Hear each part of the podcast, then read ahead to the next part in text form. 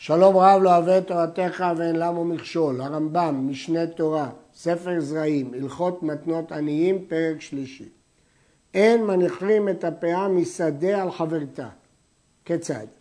היו לו שתי שדות, לא יקצור את האחת כולה ויניח בשנייה הפאה הראויה לשתיהן. שנאמר לו תכלה פאת שדך בקוצריך, שיניח בכל אחת ואחת פאה ראויה לו. ואם הניח משדה על חברתה, אינה פאה. בכל שדה צריך להניח פאה בנפרד. הוא לא יכול משדה אחד להניח פאה כפולה בשביל שתי שדות. כל שדה צריך להפריש בנפרד. עכשיו צריך להגדיר מהי שדה. מתי אנחנו מתייחסים לזה כשדה אחד ומתי אנחנו מתייחסים לזה כשתי שדות. הייתה שדה וזרועה כולה מין אחד והיה נחל בתוך השדה, אף על פי שאינו מושך, כלומר אין בו מים גם בימות החמה וגם בימות הגשמים, זה נחל אכזב, או אמת המים שאינו יכול לקצור מה שבשני צדדיה כאחת, והוא שתהיה מושכת וקבועה, הרי זו כשתי שדות, ונותן פאה מצד זה לעצמו ופאה מצד זה לעצמו. כיוון שיש הפסקה בתוך השדה של נחל או של אמת המים שיש בה מים קבועים, המים האלה מפרידים. אם זה מספיק רחב, שהוא לא יכול לקצור את שני הצדדים כאחד. לגבי לקצור את שני הצדדים כאחד, יש שתי אפשרויות. אפשר לפרש שאם הוא עומד בצד אחד, לא יכול להגיע לצד השני. אפשר לפרש שהוא עומד באמצע, הוא לא יכול להגיע לשני, לשני הצדדים. וכן אם היה מפסיק בדרך היחיד שהוא רחב ארבע אמות, או דרך הרבים הרחב שש עשרה אמה, אבל שביל היחיד, והוא הפחות מארבע, או שביל הרבים, הפחות משש עשרה אמה, אם היה קבוע בימות החמה ובימות הגשמים, מפסיק. ואם אינו קבוע בימות הגשמים, אינו מפסיק, אלא הרי שדה אחת. לגבי שביל, אם יש שביל באמצע השדה, שיש לו שם של דרך, במה נקבע אם זה שביל או דרך לפי הרמב"ם, לפי הרוחב, אם זה רחב 400 זה דרך היחיד, אם זה רחב 16 אמה זה דרך הרבים, בכל מקרה זה מפסיק. אבל אם זה לא דרך, אלא שביל, כלומר שביל יחיד שפחות מ-400, או שביל רבים שפחות מ-16 אמה, זה לא דרך, זה שביל, ואז אם הוא קבוע בימות החמה ובימות הגשמים, הוא מפסיק. ואם לאו, הוא לא מפסיק. יש להעיר שהרעב"ד חולק ומגדיר את שביל היחיד ושביל הרבים בצורה אחרת. אבל נעיין רגע בדברי הרמב"ם ונשאל.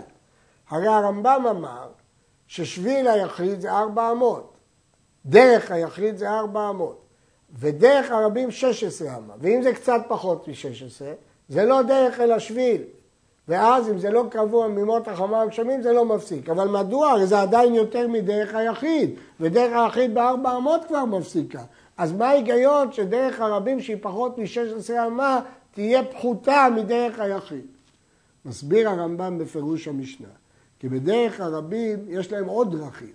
אם הדרך היא צרה, הם לא ילכו בדרך הזאת, הם יבחרו בדרכים אחרות. מה שאין כן בדרך היחיד, שבכל מקרה הוא הולך בדרך הזאת, ולכן כבר בארבע אמות יש לה שם דרך. מה שאין כן דרך הרבים, שמפחות מ-16 אנשים יעזבו אותה וילכו בדרכים אחרות.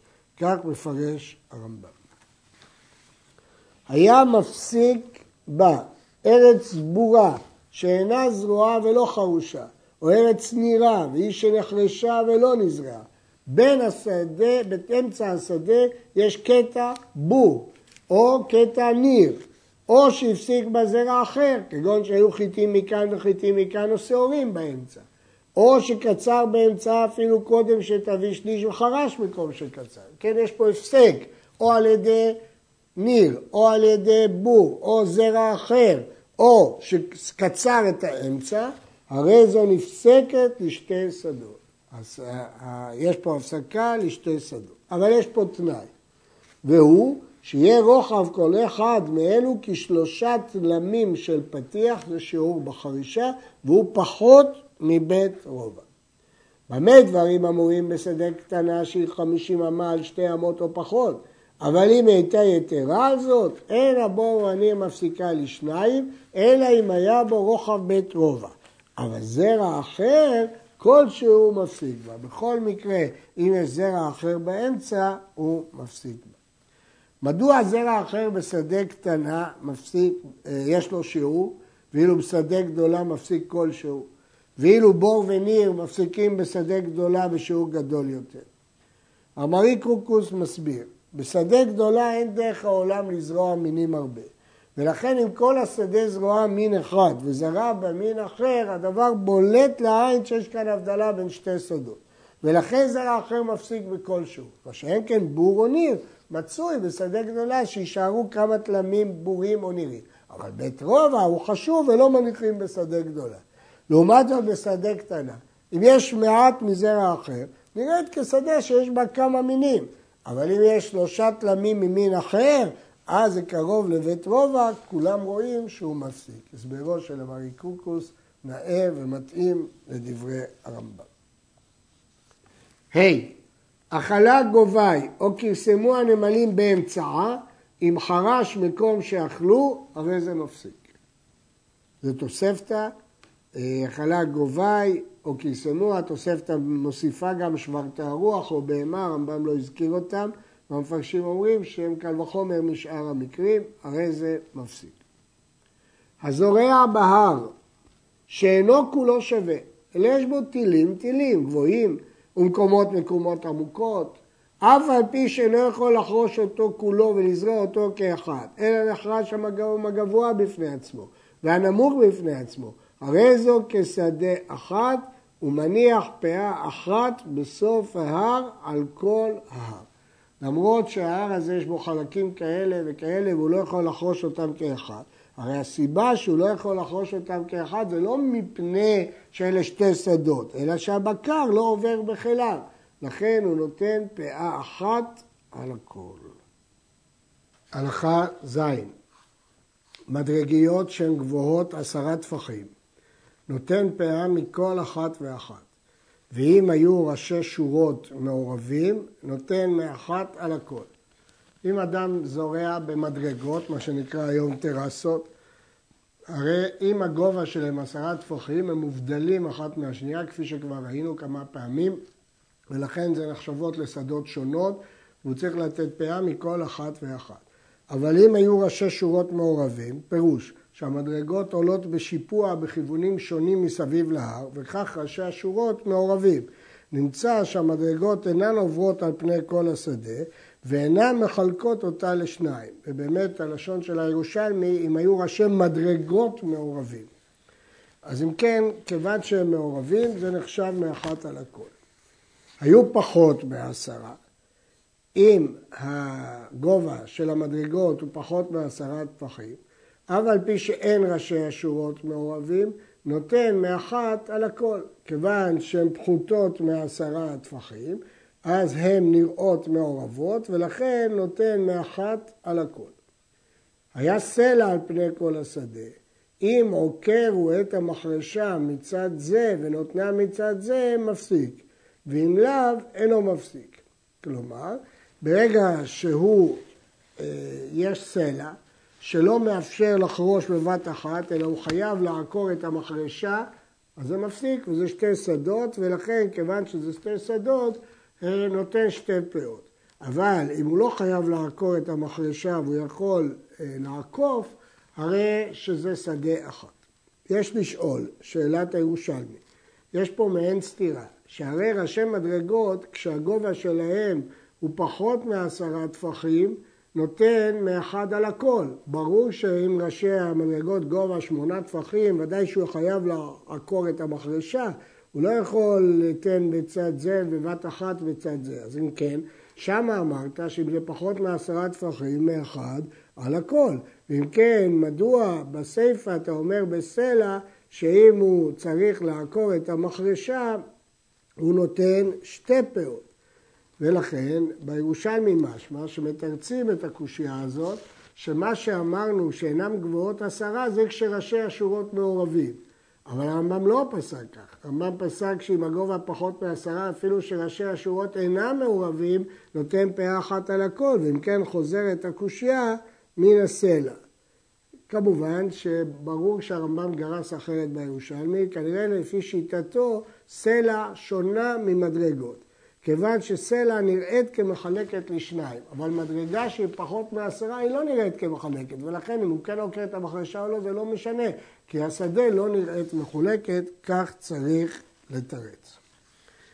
הלכה ח' הזורע השדה שיש בה אילנות, אף על פי שהיא מלבנות מלבנות בין האילנות, ואין כל הזרע מעורב, נותן פאה אחת לכל השדה, שהדבר ידוע ששדה אחת היא מפני מקום האילנות נחלק הזרע.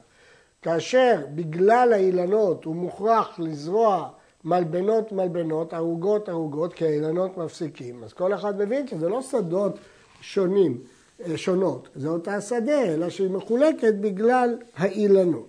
אבל כאן יש תנאי.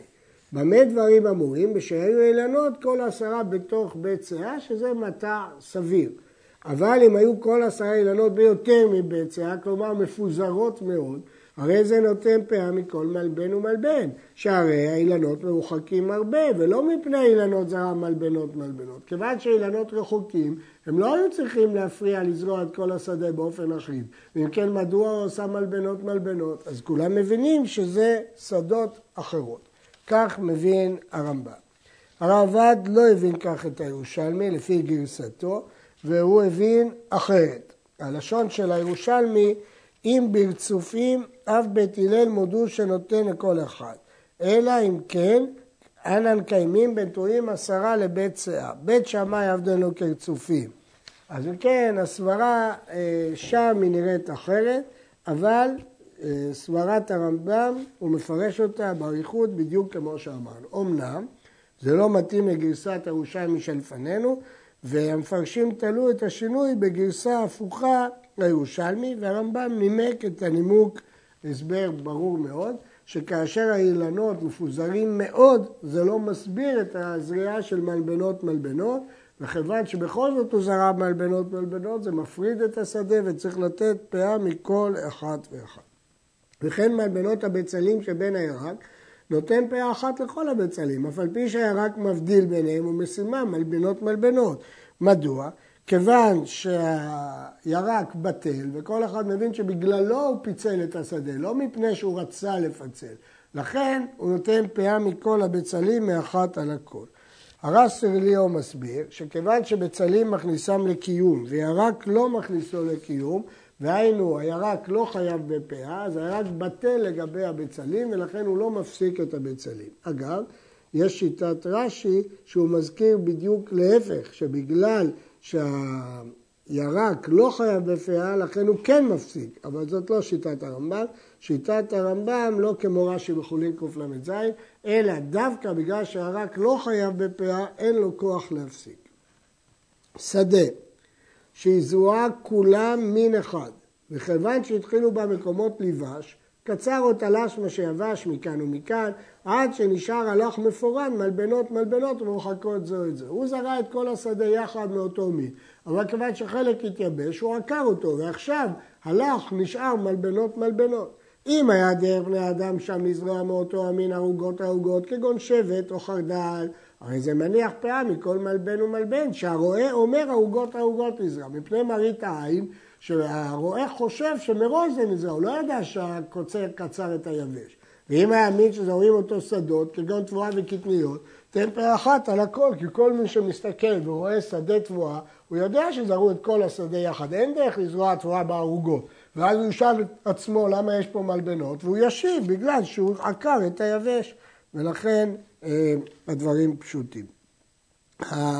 ראב"ד הקשה מסוגיית הירושלמי, אבל נושא הכלים כבר הבין, הביאו פירוש בסוגיית הירושלמי כדברי הרמב"ם, וכך בפירוש המשניות הוא מסביר, המנמר, הזורע מקומות מקומות, והוא שיעקור היבש ויניח הלך, ובדיוק כמו שפירש הרמב"ם כאן, שכן דרך בני אדם לזורע מפורדות, אז מכל אחד ואחד, אבל אם זה לא שבט או חרדל, והוא לא זורע מפורדות, ואחד על הכל. יש דיון גדול באחרונים, האם יש חיוב פאה ליבש שנקצר בתחילה. יש שאמרו שזו קצירת ארעי ופטורה מן הדמאי, ולכן כל הדיון הוא רק על המלבנות שנשארו בתוך השדה. הלכה י"ב במה דברים אמורים? בשעה יבש מכאן ויבש מכאן ולח באמצע. אבל לך מכאן ולך מכאן ויבש באמצע מניח מן היבש בפני עצמו ומן הלך בפני עצמו.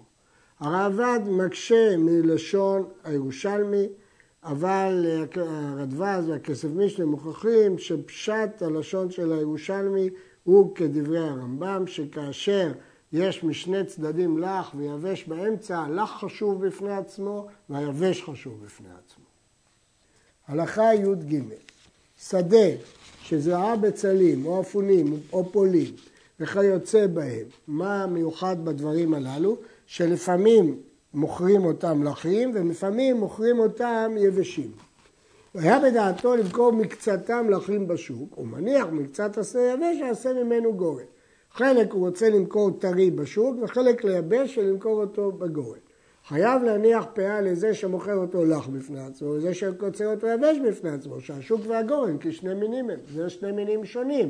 הבצלים והאפונים והאפונים שנמכרים בתור ירק הם מין אחד, ואלה שהוא מייבש אותם בשדה ומוכר אותם בנפרד, בגורן, זה מין אחר, כי זה לטווח ארוך, זה לא ייבוש לטווח ארוך שמוכרים אותם, ולכן זה שני מינים.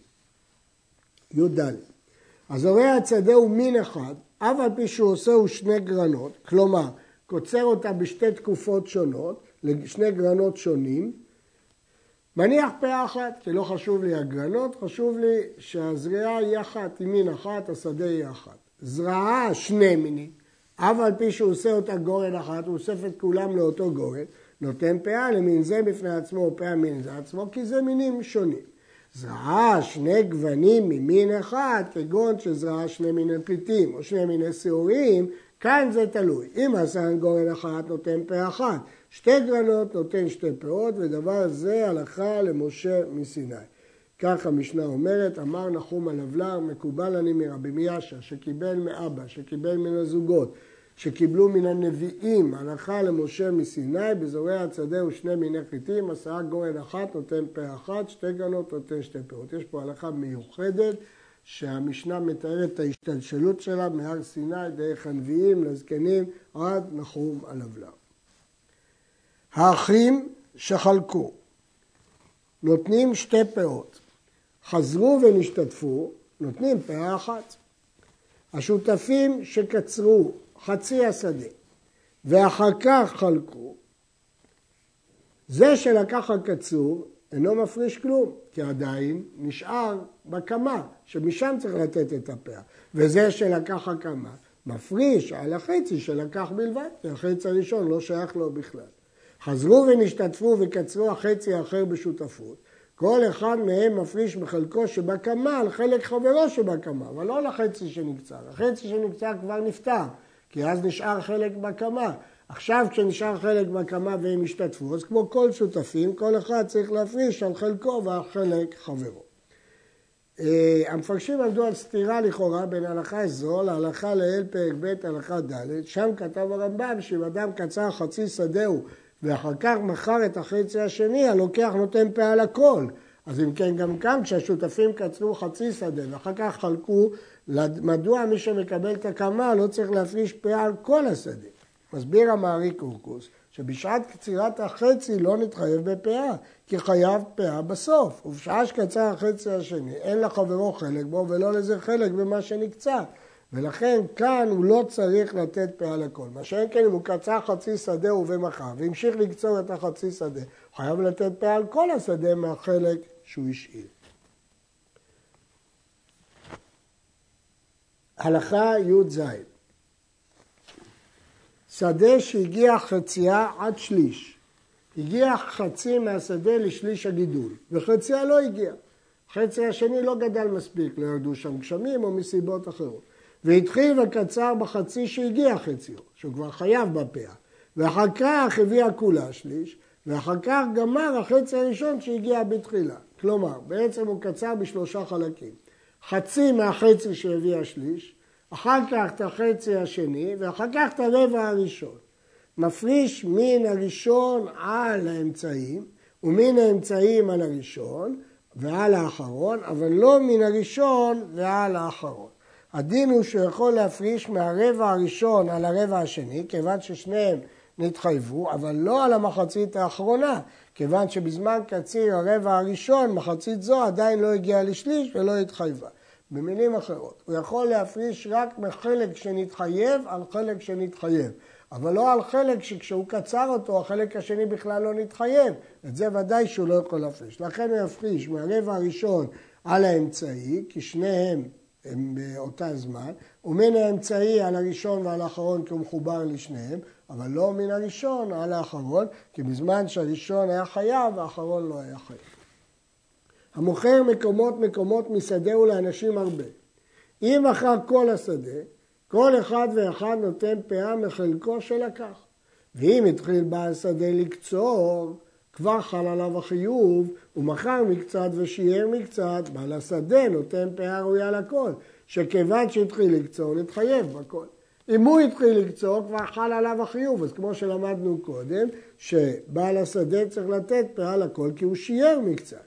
ואם מכר תחילה, לפני שהוא קצר, מפריש הלוקח על מה שלקח ובעל השדה על מה ששיער. כלומר, אם בעל השדה התחיל לקצור, כל החיוב חל עליו.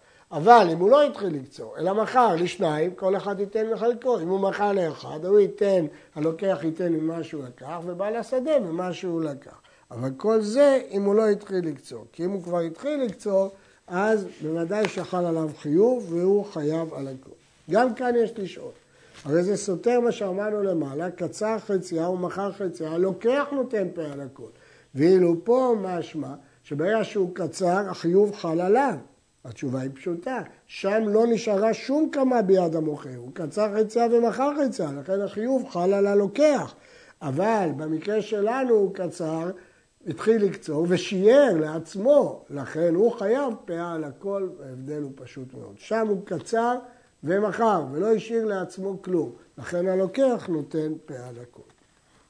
הלכה י"ט עד עכשיו דיברנו על הפסקה בתוך שדה זרע, שדה תבואה או קטניות. מה מפסיק בשדה אילנות? שדה אילנות אין מפסיק בה אלא גדר גבוה המבדיל בין האילנות. אבל אם היה הגדר מבדיל מלמטה, והבדים והפירות מעורבים מלמעלה ונוגעים בגדר על גבו, הרי זה כשדה אחת ונותן פאה אחת לכל, זה נקרא בלשון המשנה שיער קוטש. צריך להיות שגובה הכותל יהיה עשרה טפחים, יבדיל בין האילנות ושהפירות והבדים לא יהיו מעורבים מעל הגדר, כי צריך שהגדר יבדיל בין האילנות. פה הרמב"ם לא הזכיר עשרה טפחים, אלא גדר גבוה. אבל בפירוש המשנה הוא כתב, בתנאי שיהיה גובה הכותל עשרה טפחים, ואז מבדיל בין האילנות, והוא שלא יהיה שיער קוטש. כלומר, גם שיהיה גובה עשרה טפחים וגם שהענפים לא יהיו מעורבים. אה, נמשיך.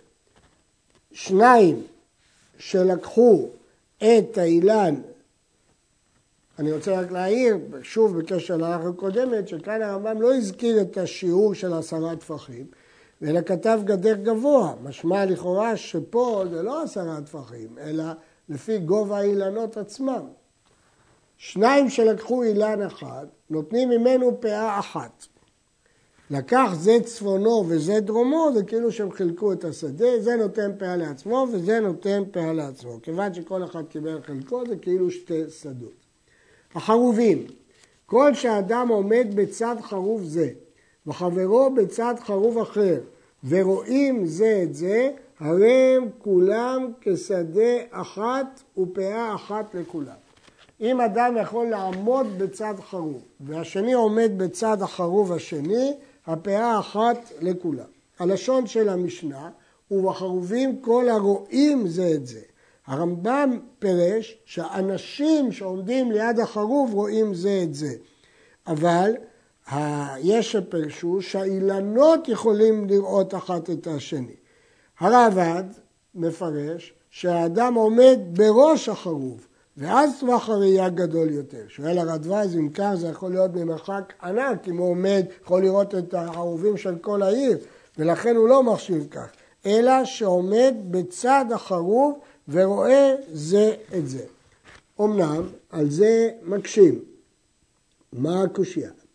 אם יש גדר ביניהם, הרי הגדר לא מאפשרת לו לראות אם הוא עומד בצד החרוב.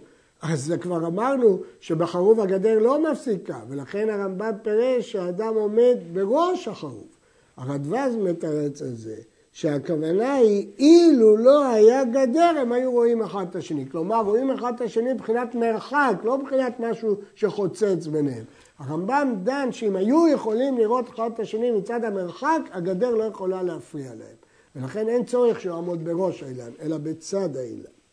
היו שני הצדדים רואים את האמצעים, ואין הצדדים רואים זה את זה. מפרישים מצד אחד מן הראשונים על האמצעים, כי הם רואים זה את זה. ומן האמצעים על הראשונים, כי הם רואים זה את זה. אבל לא יפריש מצד ראשון זה על צד אחר, כי הם לא רואים זה את זה. זה הדין בחרובים. הזיתים, כל מה שיש מהם ברוח אחת מרוחות העיר, כגון זיתים שיש במערב העיר כולם, או במזרחה, הרי הם כשדה אחת ופאה אחת לכולם. בזיתים הולכים לפי רוח, כל רוח היא קובעת, נותנים פאה לכל רוח. כנראה שהטעם שהיו נוהגים לעשות בית בד בכל רוח, ולכן כל מה שבכל רוח מצטרף. הבוצרת מקצת כרמו מכאן ומכאן כדי להקל מעל הגפן עד שימצאו שאר האשכולות רווח ויוסיפו, הוא הנקרא מדל. וכבר ביארנו שהבוצר מרוח אחת אינו בדל. ולפיכך, מי נותן מן הנשאר פאה ראויה לכל, ואף על פי שבצר לשוק. אבל אם אדל למכור בשוק, אינו נותן פאה לזה שאדל. אדל להביא לביתו נותן מן השאר שהניח לדרוך פאה אחת ראויה לכל. נסביר את הדברים. הוא בצר לא בשביל לבצור, אלא בשביל לדלל את האשכולות. אז אם הוא בצר ברוח אחת שלמה, זה כבר לא נקרא ארעי, זה נקרא קבע. אז הוא חייב לתת מהנשאר פאה לכל. אבל אם לא ברוח אחת, אם קצת מכאן וקצת מכאן וקצת מכאן, זה נקרא בצירה ארעית כדי לדלל, ואז הוא לא צריך לתת על החלק הזה פאה. אבל אם הוא בצר מרוח אחת שלמה, אז אפילו שהוא בצר לשוק, הוא נותן מן הנשאר פאה ראויה לכל. אבל אם הידל למכור בשוק, הוא לא נותן פאה לזה שהידל. מה החילוק בסברה? בין אם הוא הידל לשוק ובין הידל לביתו, הרי אמרנו שאם הוא הידל לרוח אחת, זה נקרא שזה לא ארעי. אז למה אם הוא הידל כדי למכור בשוק, הוא לא נותן פאה לזה שהידל? ודווקא אם בשביל הבית הוא כן נותן פאה. מסביר הרדווז, המדל לבית, הוא מביא לבית ודורך אותם, אז זה לא ארעי. אבל המדל ונותן לשוק הוא נותן לאכול, כיוון שזה לאכול זה ארעי. ביד פשוטה מבאר שמדל לשוק, הואיל ומדובר בענבים קטנים שלא מפותחים, ברור לכל שזה לא בצירה רגילה.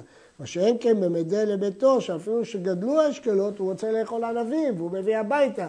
לכן זה אכילת קבע והוא חייב לתת גם על זה פאה. עד כאן.